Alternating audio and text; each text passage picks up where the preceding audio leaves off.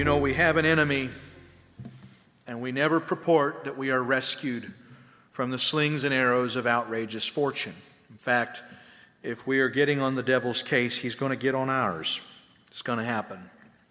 And that's going to come in many ways. We know that his, his design is to wear out the saints, wear out your faith, wear out your joy, wear out your love, wear out your strength and your resolve, your conviction. So don't let him wear you out. And we're not going to replenish those reserves of grace except by staying connected to God in the Spirit and connected to each other, which Peter called the stewards of the manifold grace of God. Brother Nathan, you used the word consolidate today. That was the word that the Lord sent you to New Zealand with. I didn't know that, and I, I told a brother, brother called me from out of town this morning, and I said, We are not living in the time of fragmentation. We are living in the time of consolidation. Amen. If you've been tempted to say, I remember a time in the church's history when we had greater faith than we have now, but maybe this is what we should accept. I want you to know that's not God's will. We're going from faith to faith and glory to glory. We're being perfected into the likeness of His Son. And we've stumbled, and at times we've lost ground, but we're never giving up. And He's going to bring us through and take us to the heights we were at before and so much higher. Thank you, Jesus. As I brought the message of an alternative culture to a diverse group, some who were hostile there in India, a kind lady who was interested, PhD, who, who's going to visit us soon enough, she raised her hand and she said, I want you to tell me how your community is going to be different from all the rest. Because communities start with the first generation on fire, and by the second and third generation, it has devolved into the works of man. My prayer paraphrase, but this is what she asked. And with all honesty, I could say to her, Our third generation is more on fire than our second generation. Go to the youth meetings, go to the prayer meetings that the youth are having and be provoked to jealousy, but also be encouraged. This is not the age of fragmentation, this is the season of consolidation. Thank you, Jesus. Jesus spoke something about the church that he didn't speak about you or me. He spoke something about the church that he didn't speak about anything else. He gave us a guarantee that the church has the distinction of being the sole entity with a guarantee from God that it shall prevail against the power of hell. Amen?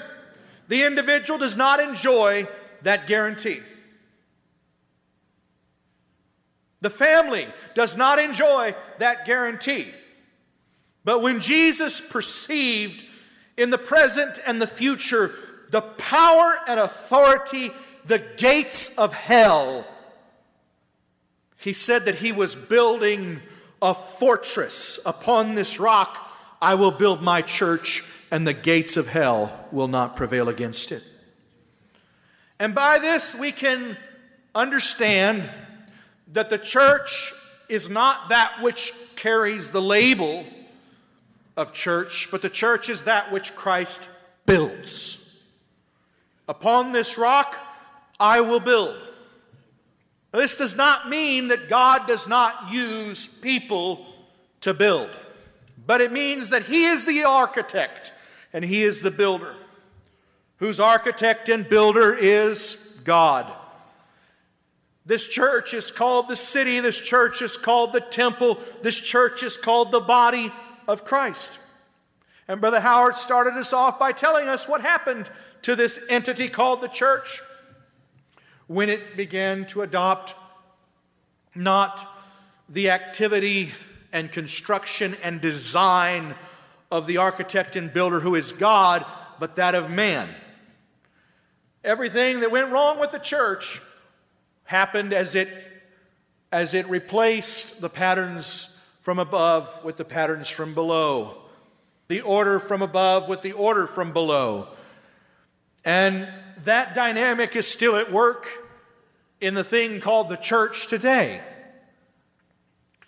We want to make it a democracy, or we want to make it any number of political systems. That's what the Constantinian church was. The first one to be called Pontifex Maximus was not the Archbishop of Rome with a funny hat, but it was Caesar. That was the proper name for the Roman Caesar, Pontifex Maximus, as if he were somebody's big great father. Amen. And the church just cut and pasted every bit of church of government from the Roman system right into the church. There's nothing left that God has built. But we want to be part of that church that upon this rock I will build, that church that He is building. And we know that there are two broad categories of wisdom, two broad categories or sources for design. One is from below, and one is from above. And Jesus, in his seminal prayer that he gives to us, he says, Our Father who art in heaven, hallowed be thy name. So he starts by telling us that God is above us and that he comes from on high. Our Father who art in heaven orienting us to look upward, not outward and not downward.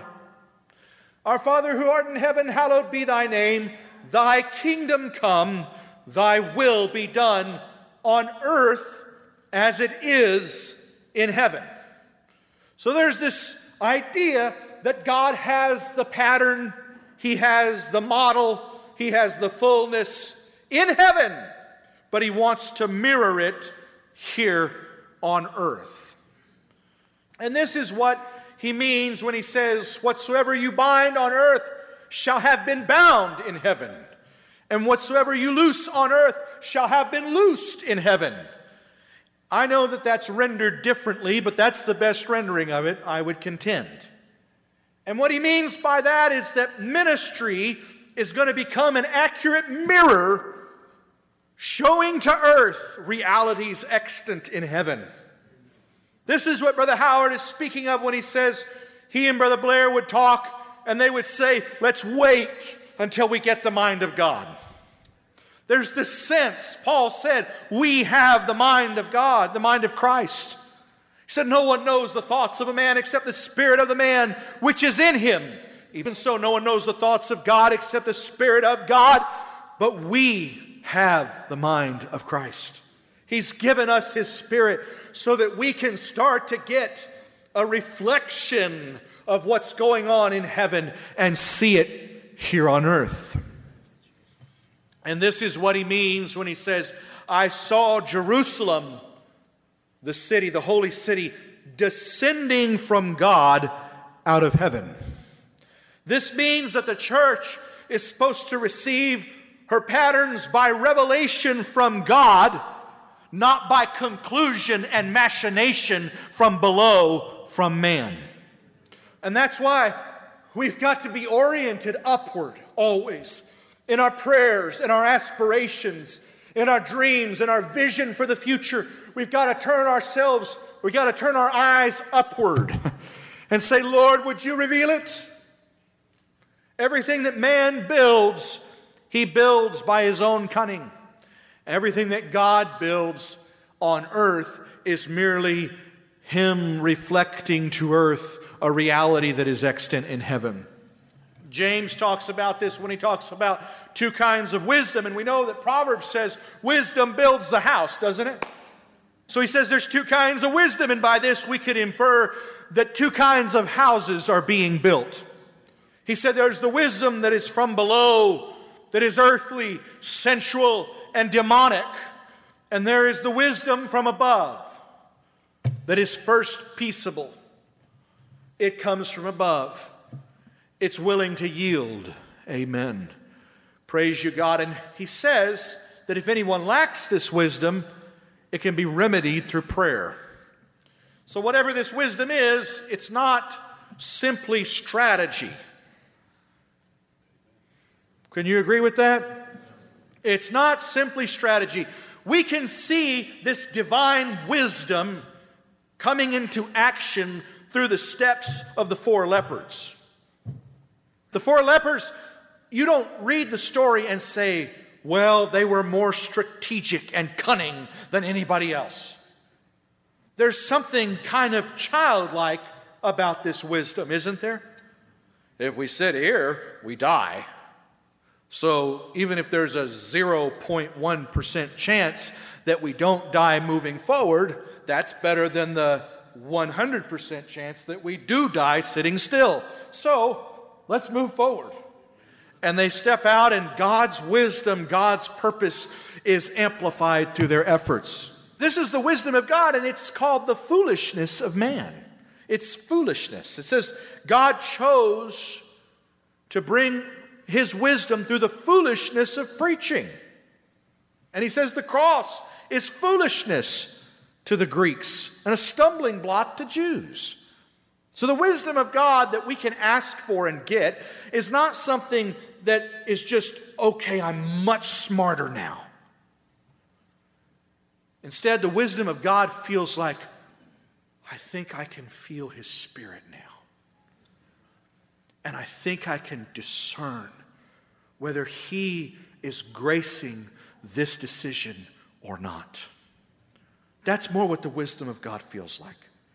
It doesn't overcome our dependence, it doesn't negate our weakness in the flesh. Wisdom doesn't feel like, got it, got it. Never mind, I've got it. That's not what the wisdom from above feels like. The wisdom from above feels like, I think I feel the Spirit leading us in this direction. And I'm more dependent than I've ever been. And I have need of greater faith than I've ever exercised. But I do feel the Spirit beckoning me in this direction. And this is what we need. One of the things that somebody stood up and said is they said, I'm not sure what to think about the idea of people coming together because that just seems like the activity of man. Um, it seems like God's plan for the church is to scatter it. And that's where it really does the witness. There was somebody who once called himself our brother. And he said, This work needs to be scattered. And maybe God will use me, and he meant by through persecution and lies, to accomplish that work. We can all read Acts 8 and know that God redeemed the persecution and used it for his glory. Amen? But would you say that that is Christ's seminal design for the people of God at this time to break them apart? If there is something coming together, just scatter it so that it can serve my purpose. Is that God's seminal design for our time? What did Paul say in Ephesians 2? You all are being built together to form a holy temple where the Lord lives by his Spirit. So God's activity is to build together, and the devil's activity is to scatter. And if the devil does scatter us, can God redeem that scattering and start to build together wherever we're scattered? Well, sure, he can. But his design is not scattering, his design is building together. And somebody will say to me, Well, look, um, Shadrach, Meshach, and Abednego served God's purpose in Babylon. And I'll say, Amen. Amen. But why were the people of Israel in Babylon? Was that the favor and the design and the composition of God? Or was that the judgment of God? It was the judgment of God. And He's so wise and patient and loving that even in our judgment, even in our punishment, He can make us His witnesses. He can advance His purpose. But He does not design to send us to Babylon. He designs to use Babylon to bring us back to Jerusalem, having shed everything of Babylon that was with us before we left. And so we have to ask ourselves were there seasons throughout history where God advanced his witness through a church that was deeply hybridized with the state? Yes. Yes, yes, yes. Praise God for how he used Christianity in this country specifically. Praise God for how it even helped to balance the creation of this government and how that government has granted us peace unlike we've ever seen in history. Praise God for it, amen? But was that his design? Or was that him redeeming a church in disarray, a church in judgment? The great synthesis, the great marriage came at the time of Constantine. Did God never use the church after the days of Constantine? No, he did. He used the church. But it wasn't according to his ideal design, it was him redeeming a total mess that we had made. Thank you, Jesus. And he used it as the rod of his wrath, not as his rod and staff, which comfort us. What did the Lord say when the children of Israel chose a king and asked for a king? He said, You have rejected me, the Lord, from being king over you. This is a bad move. Can we all agree? Does that mean that there was no purpose of God advancing through Israel from the days of Saul until Jesus? No. He helped him choose the king, even though the choice was wrong to begin with. So God is willing to bear with us, and God is willing to help us, and He's willing to go with us into Babylon for 70 years, and He's willing to help shut the mouths of the lions for those who turn their hearts and lives toward Him. And He's willing to give us favor in the fiery furnace for those who will not bow to the gods of Babylon.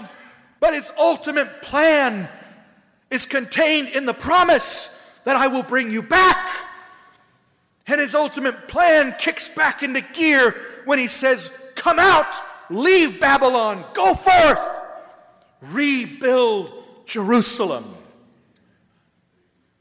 And the purpose for Jerusalem, this city compacted, was not to exclude all the peoples of the earth, but that the mountain of the Lord's house should be exalted and become the praise of the whole earth.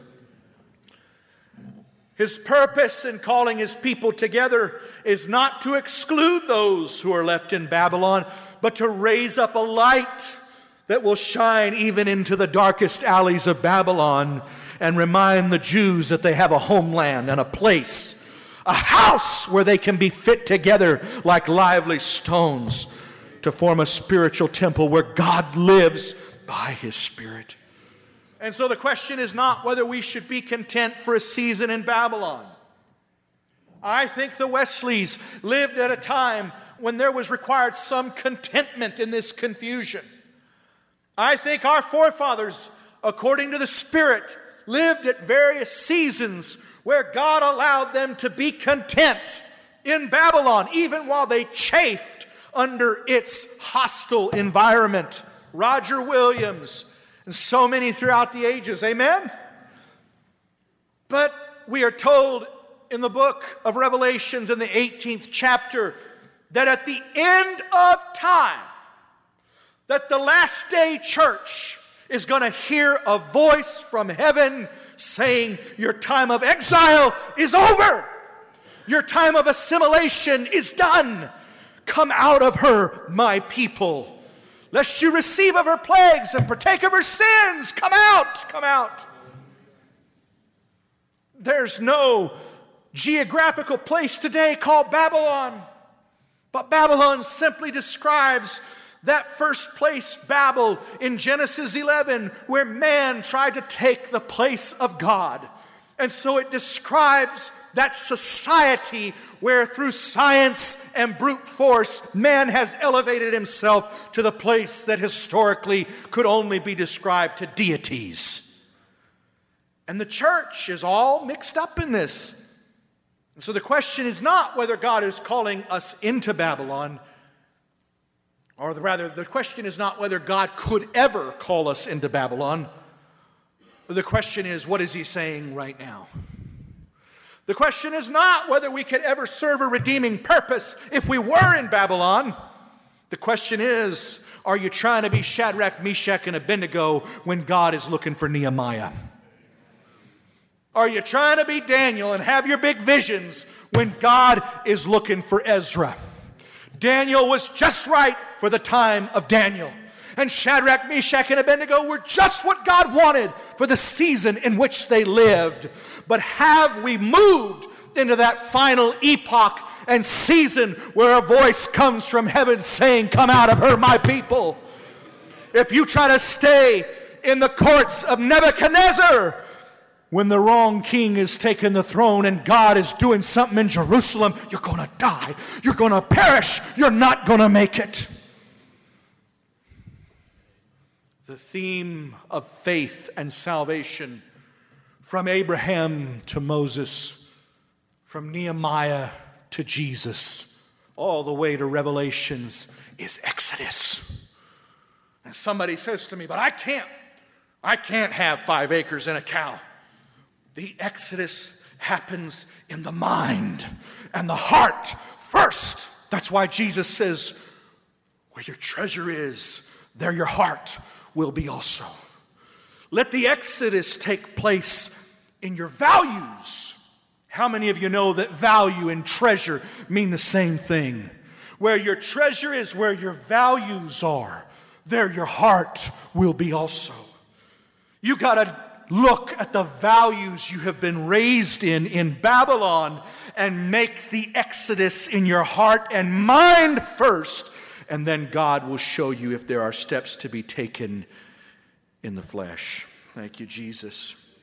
If Babylon's not a place, then we can't leave it with a step. We got to leave it with a revelation. We got to leave it with a transformation of the mind. We got to leave it with a heart change. We got to leave it with a recovery of faith, a recovery of truth, a conviction that comes from God. And if the Lord has caused you to live in a time where we're trying to build, where He's trying to build His church, and you are talking about the good old days of Shadrach and Daniel, amen. You're going to stay behind in Babylon and you're going to miss out on the only thing that matters under the sun, and that is build your church, build your church, build it on the rock, Lord, build your church. And that's the age we're living in. And if you got another interpretation of prophecy, we'll live by it. But that's the one that we have. The signs of the times, the song says, are appearing everywhere. Jesus said, You know how to read the clouds, but you don't know how to read the signs of the times? We do. We do know how. We just have such an attachment to Babylon that we're afraid to read what the signs are clearly telling us. Storm clouds are on the horizon. Lightning is flashing from the east to the west. Everything is starting to shake. The trees are bending against new winds, and Christians are burying their head in a pillow and saying, Jesus has it all under control. Jesus is calling you out. And the only reason you can't acknowledge that a storm is about to break in this country is because you are in love with your position in Babylon and you're afraid if you recognize the times, it's going to eject you from your status quo, from your comfort zone. God, get us out in Jesus' name. I want to just assert something, and if you'll read it, you'll get it. In the first chapters of the book of First Corinthians, Paul is talking about divisions, right? Everybody agree? And he's saying, You're going for this guy, and you're going for that guy, and you're saying, I'm of this one, and I'm of that one. It seems like all the guys they were going for were actually in unity, but they were trying to create differences and schisms amongst themselves. Amen? And he kind of culminates his whole point by saying in the fifth, uh, 14th and 15th uh, verses of chapter 3, he says, Don't you realize that all of you together are the temple of God and the Spirit of God lives in you? Now, notice what he says. Don't you realize that all of you together are the temple of God? There's a sense in which you're an individual temple, but not in an ultimate sense. He says, Don't you realize that all of you together are the temple of God? So let me just re- break down that sentence. Don't you realize that all of you not together are no longer the temple of God? And you tell me if that's not what Paul is saying when he says, Don't you realize that all of you together are the temple of God and that the Spirit of God lives in you, and it's a plural you. God will destroy anyone who destroys this temple. What temple? The all of you together temple. Can everybody say all of you together? That's the temple that we can't destroy. This is a pretty strong term, isn't it? God will destroy anyone who destroys this temple. What temple? All of you together temple. This is the design. This is the intent of God from all the ages past is to bring together a new Eden, a new paradise, not of plants and water, not of sunshine and raindrops on leaves, but of people loving and trusting and helping and serving each other and allowing the presence and glory of God to live there. The temple in Jerusalem was merely a type. It was merely God's quick sketch illustration to show us how pieces come together. And if brought together according to pattern, glory results such that no man can enter. And that's what we're supposed to be. Don't you realize that all of you together are the temple of God and that God, through His Spirit, lives in you? God will destroy anyone who destroys this temple. So, His whole point in 1 Corinthians to end the schism is to stop breaking the house apart. Have you ever seen somebody doing something to a fence that you built? Like maybe standing on the barbed wire rung and you said, Stop that. Don't do that. That fence took a long time to build. Paul is a wise master builder. We know the only real builder is God, but God used his apostolic gifting to bring things together according to a wisdom design. Amen? And he sees people leaning on certain stones, and the building is starting to go like this. And what he sees is that these factions are creating cracks in a house where God was going to dwell by his Spirit. And he's pretty sharp. He says, if you're successful, God's going to destroy you.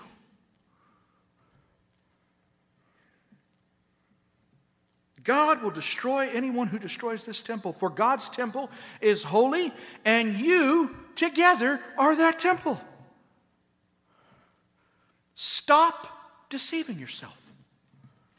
If you think you are wise,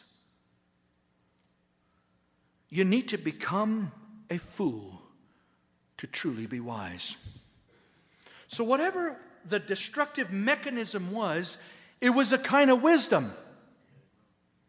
What's going to try to destroy what God is doing in this place? It's a kind of wisdom. It's a certain kind of seeing through. Yeah, I, we've learned better than that. It's a certain kind of wisdom, isn't it?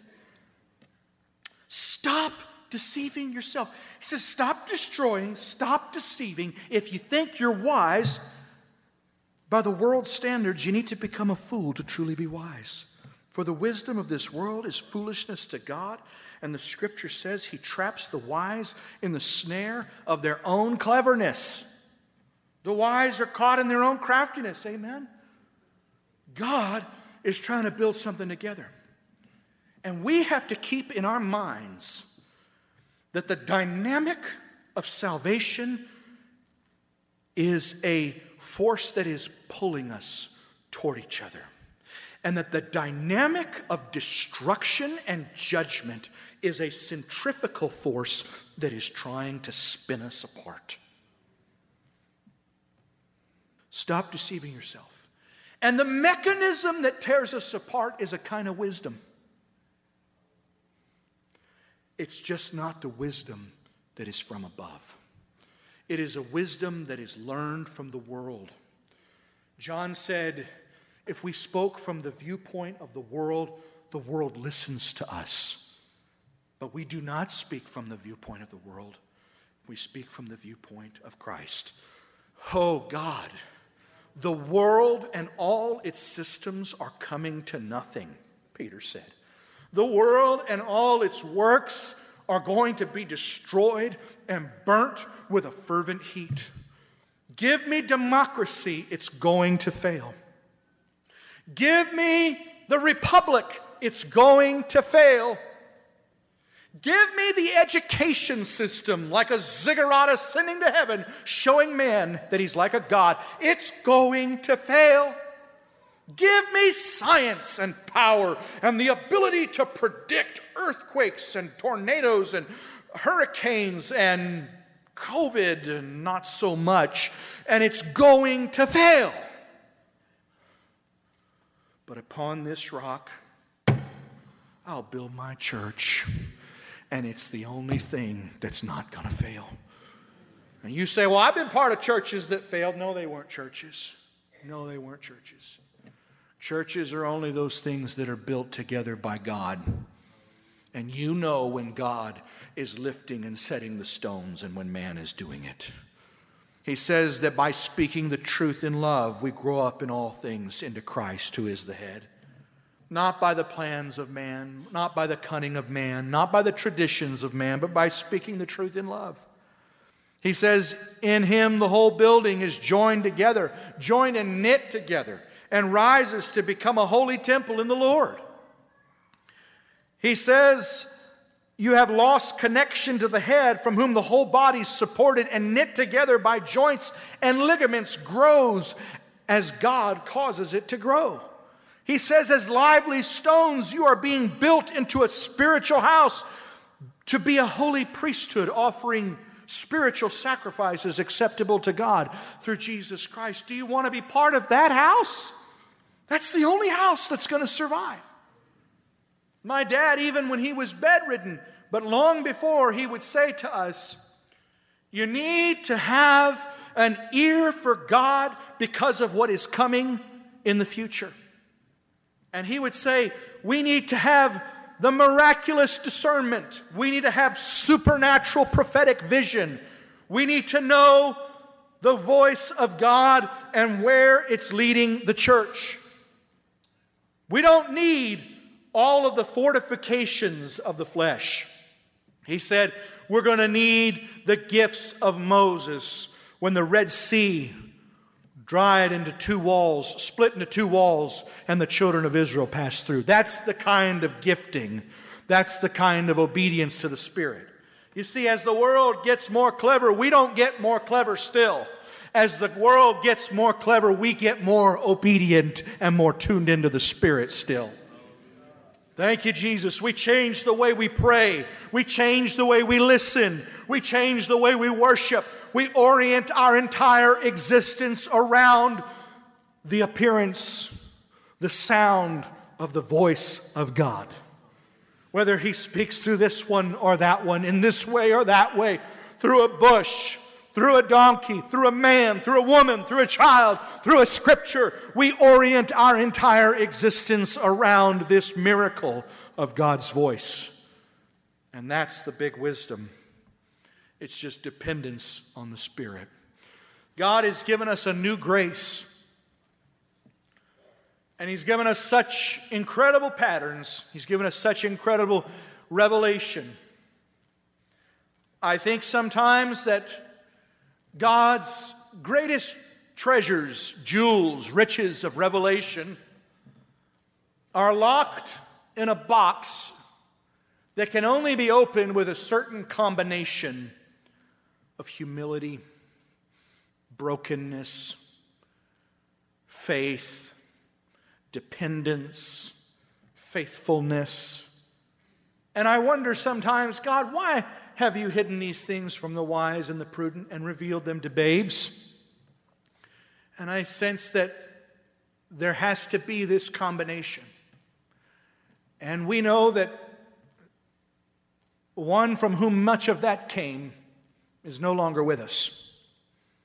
He's beyond the accusations, the scoffings. He's beyond the lies. He's beyond the reach of the enemy once and for all. But God put together a unique group of people, him and so many others, whose history, whose brokenness, whose pain created just the right combination for the locks to spring on the treasure box of God's hidden wisdom. And it is incumbent upon us and it will always be incumbent upon us to make full the vision and the faith that was handed down to us. That's our mission. And we know that sometimes we've had the right vision, but not the wisdom to walk it out perfectly. Perhaps some of you are still stumbling in such a situation even now. But he says, if anyone lacks wisdom, we can ask God, and he will give abundantly. I don't want to parlay into the future from a sense of fragmentation, from fissures that are expanding between us.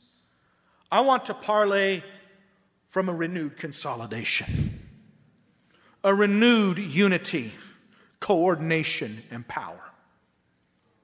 The Lord showed me recently that we need to rediscover the proper pattern and function between a diaconate and the fivefold ministry.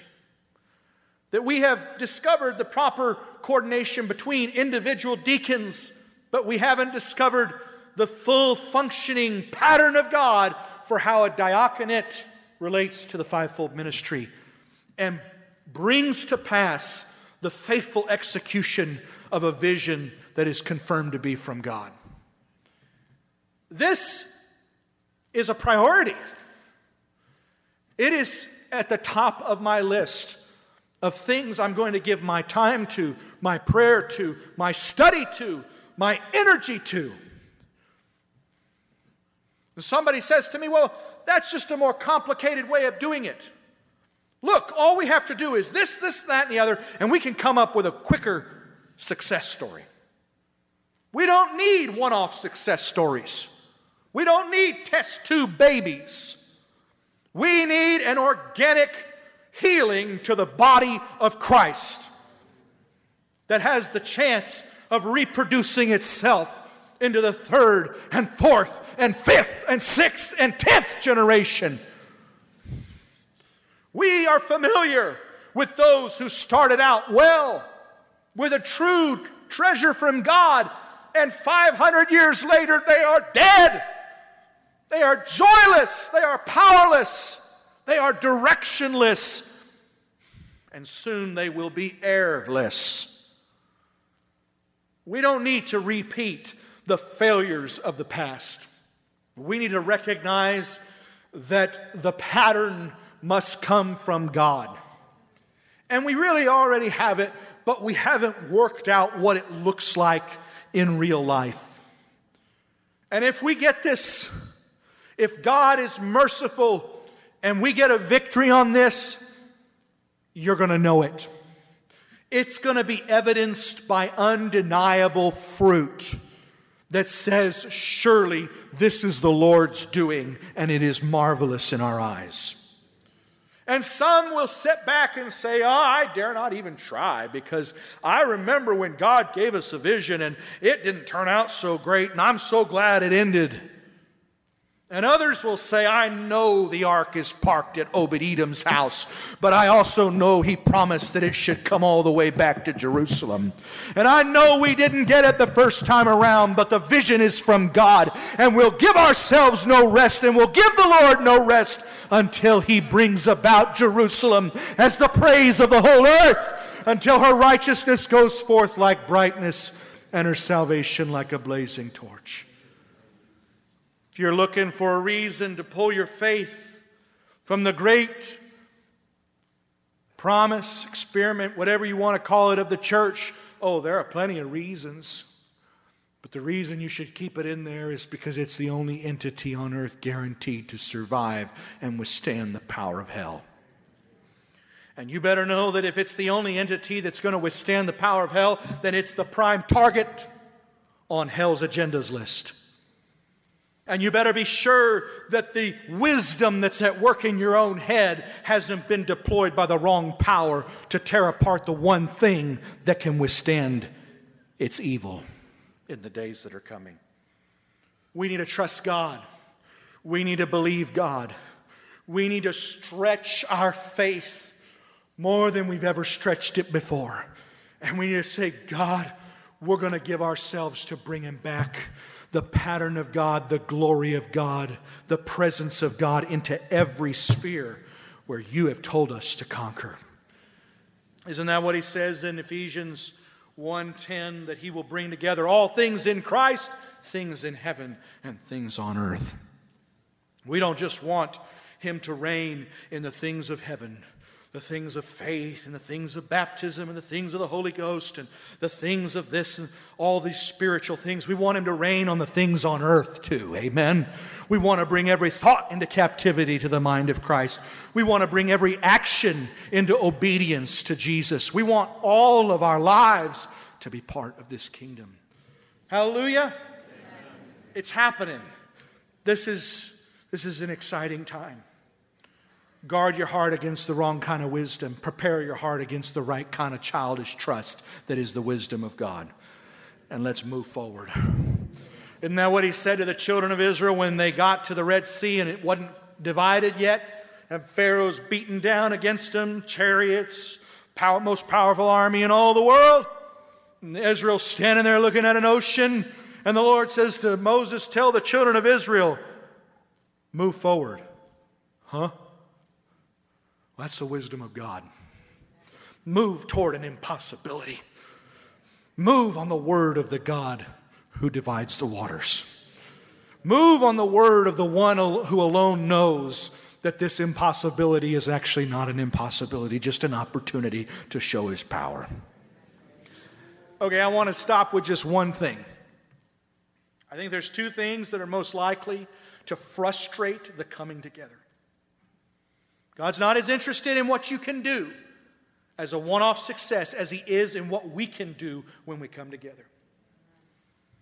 Work your tail off. Show us what you can do. Wow. But that doesn't excite us or the Lord as much as what we can do when the gifts start to come together. And I'm telling you, one off successes and private successes are faster achieved, faster achieved than the unity of the body. But the unity of the body is worth it because it says a pattern has been given that is not dependent on one man and will not die with that one man, but will carry on from generation to generation until the Lord comes. So, two of the big things that are going to try to act like wisdom and divide you from your brothers are envy and fear. I'm not going to spend a whole meeting talking about envy because you already know they killed Jesus because of envy. And Saul tried to kill David because of envy. And envy makes dummies out of the wisest people you know. Envy shoots both of your feet with a double barrel shotgun. Envy makes fools of us all. It fails to see a blessing, a help, an answer, and it only sees a threat, a replacement, a danger. Stupid envy poor Cain went and built a city to hide from his envy, or at least the judgment that his envy released. Envy. Second one is fear. What is the most often repeated uh, command in all of Scripture? I believe it's something like 360 something times. As if God put one in there for every day of the year. Do not fear. So the Lord knows how freaked out we get, and every time He meets with us, He says, Stop it. I'm serious. I mean, there's something fundamentally wrong about this freakout. He says, Stop it. Just quit it. Fear, anxiety has to do with losing control. But if you've already surrendered control, Losing control is no surprise. It's just a reminder that He is God and you're not. Beat the devil to the punch and give to God what you're afraid of losing. Surrender to God what you're afraid of losing. Amen. So, envy's a big one, fear's another one. Fear is often going to combine with envy. They're going to hold hands and try to knock you out. Are you a gifted brother? Of course you are. Every single one of us has a vital place in the body of Christ that nobody can fill but us. Are you a gifted sister? Do you have a place of responsibility to advance the kingdom of God? Well, fear and envy are going to crawl on your back like two raccoons and try to stop you. And they're usually going to work together trading, like ventriloquist, trading lines. One of the biggest reasons I see people not inherit the promise of God is that they grasp for it. That word grasp comes from Philippians, doesn't it? Let this mind be in you, which was also in Christ Jesus. Isn't that what it says? He starts off like this Is there any encouragement in Christ, any comfort from His love, any fellowship in the Spirit? Are your hearts tender and compassionate? Then make my then make me truly happy by agreeing wholeheartedly with each other, loving one another, and working together with one mind and one purpose. Sounds like our meeting, right? Don't be selfish. Don't try to impress others. Be humble, thinking of others as better than yourself. Don't look out for your own interests only, but take an interest in others too. You must have the same attitude that Christ Jesus had. Though he was God, he did not grasp for his rights as God, or this one says he did not think of equality with God as something to cling to. Instead, he gave up his divine privileges. He took the humble position of a slave, was born as a human being, when he appeared in human form, he humbled himself in obedience to God and died a criminal's death on a cross. Therefore, God elevated him to the place of highest honor and gave him the name above all names, that at the name of Jesus every knee should bow in heaven and on earth and under the earth, and every tongue declare that Jesus Christ is Lord to the glory of God the Father. When we grasp, we repel the promise of God. The hands that cling are the hands that repel. Whereas the one who humbles himself, the one who lets go, the one who trusts, the one who surrenders, the power is his. Jesus humbled himself, therefore, God highly exalted him. What he's talking about here is the shift from kenosis to glorification. When Jesus lived upon the earth, he was God. And yet he lived depriving himself, not grasping at his divine rights, but living under the limited budget of a human being. And only in glorification did God highly exalt him until he took that place the Alpha and the Omega, the beginning and the end, the first and the last. Amen. The King of kings and Lord of lords the Almighty, the great I am. But he did it by not grasping for it. Think of how Jesus stood in his baptism And we are told that the Holy Spirit lighted upon him like a dove. It wasn't like this, you know, got it. Got my dove. This will never work. If your fearful, envious, selfish hands are going to grasp for your place and secure your place, I can assure you, you're never going to find your place. But if you can stop it and just love, you're going to come into your place before you even know how to name it. Amen. I the Zach recently I have this picture of somebody standing in water uh, up to their chest. And, and they're trying to get this big beach ball of promise that someone's rolling their way through the water. But their flapping efforts are so great that the beach ball comes, rolls toward them, and they flap for it, and it goes the other way. And then it comes back toward them, and they flap for it, and they create a current of repulsion.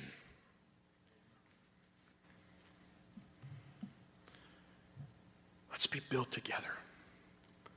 And let's stop grasping for our rights. Let's stop grasping for our place. Let's stop grasping altogether. Let's fall into the hands of God and trust Him. Let's cast our burden on the Lord and know that He cares. Amen. If we can't, we're, we're going to sit there and flap away the very thing we pray for. There's no gift from God that you can lose by letting go of it. Did you hear me? By refusing to grip it with the flesh. I remember I gave this analogy a long time ago, and some of you know it. And you'll remember what I originally gave it about, but it's like somebody says, I know this is of God. That's why I'm holding so tightly to this dream, to this gift, this place, to this relationship. I know it's of God. And you're like, well, it, if it's of God, every good and perfect gift comes from above and comes from His hand. So if it's of God, He's holding it. And if you let go, it ain't going anywhere. But if you can't let go, you testify against yourself that you don't believe it's God. That if you did let go, it would drop. Whatever you're afraid of losing by letting go isn't of God until you let it go. And then you receive it back from the dead in a figurative sense. Or you realize He spared you from judgment and you just called it your dreams. Amen. I feel like the Lord is bringing us into a time of greater unity than we've ever seen. And we are seeing it all over the place. I feel it. I want us to pray and ask God, Lord, if I haven't found my place in your body, would you, would you give me the grace to be led by your Spirit against my will into your plan? Would you give me the trust to have the wisdom from above that keeps me as the child and you as the guide and the father? And just give me the courage to follow where you lead. Would you help me to know that the wisdom that divides is an instrument of the devil who's trying to dismantle the only fortress that can withstand his power? Let's come together. Let's need each other. Let's trust God. Let's trust His design. Let's be part. Let's leave Babylon. Let's quit acting like the hero stories of Shadrach and Daniel are the pinnacle of human existence. And let's talk about Nehemiah a little more. and Ezra and Zerubbabel and Jesus and the kingdom that is not of this world that is supposed to come on earth as it is in heaven. Hallelujah.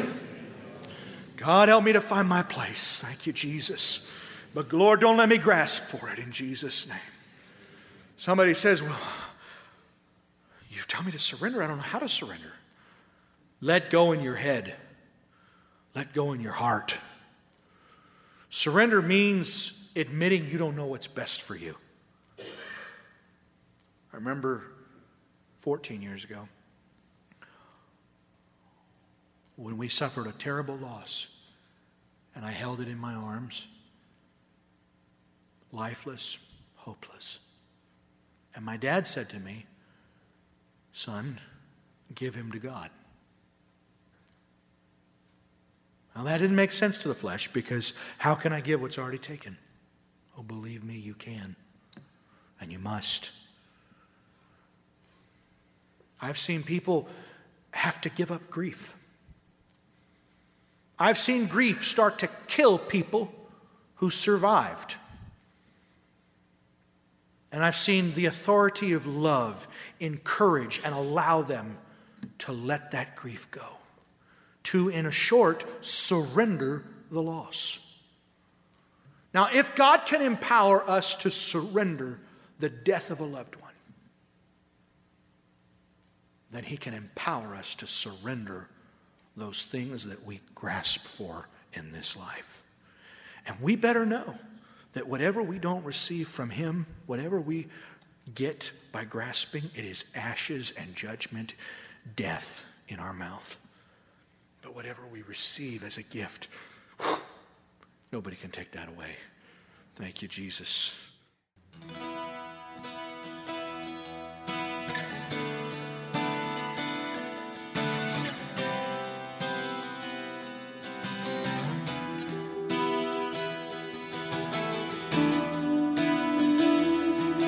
Rise up, O men of God.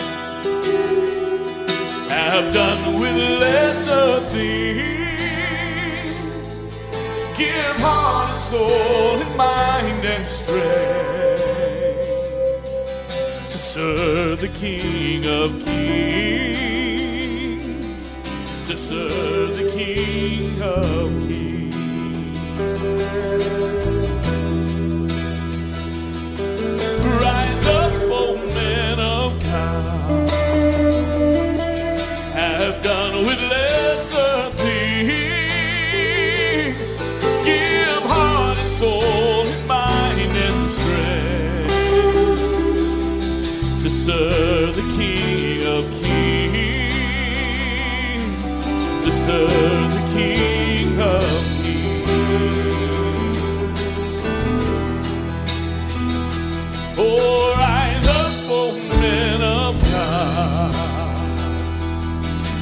His kingdom tarries long.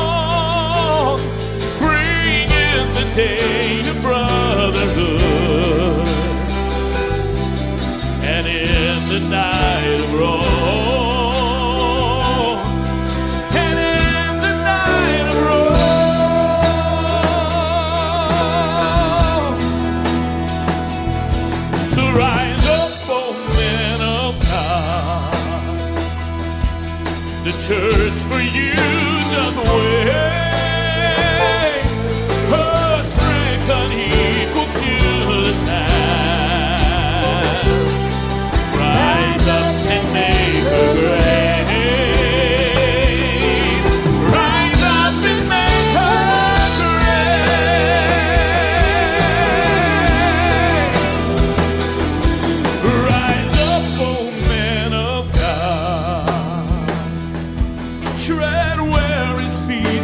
have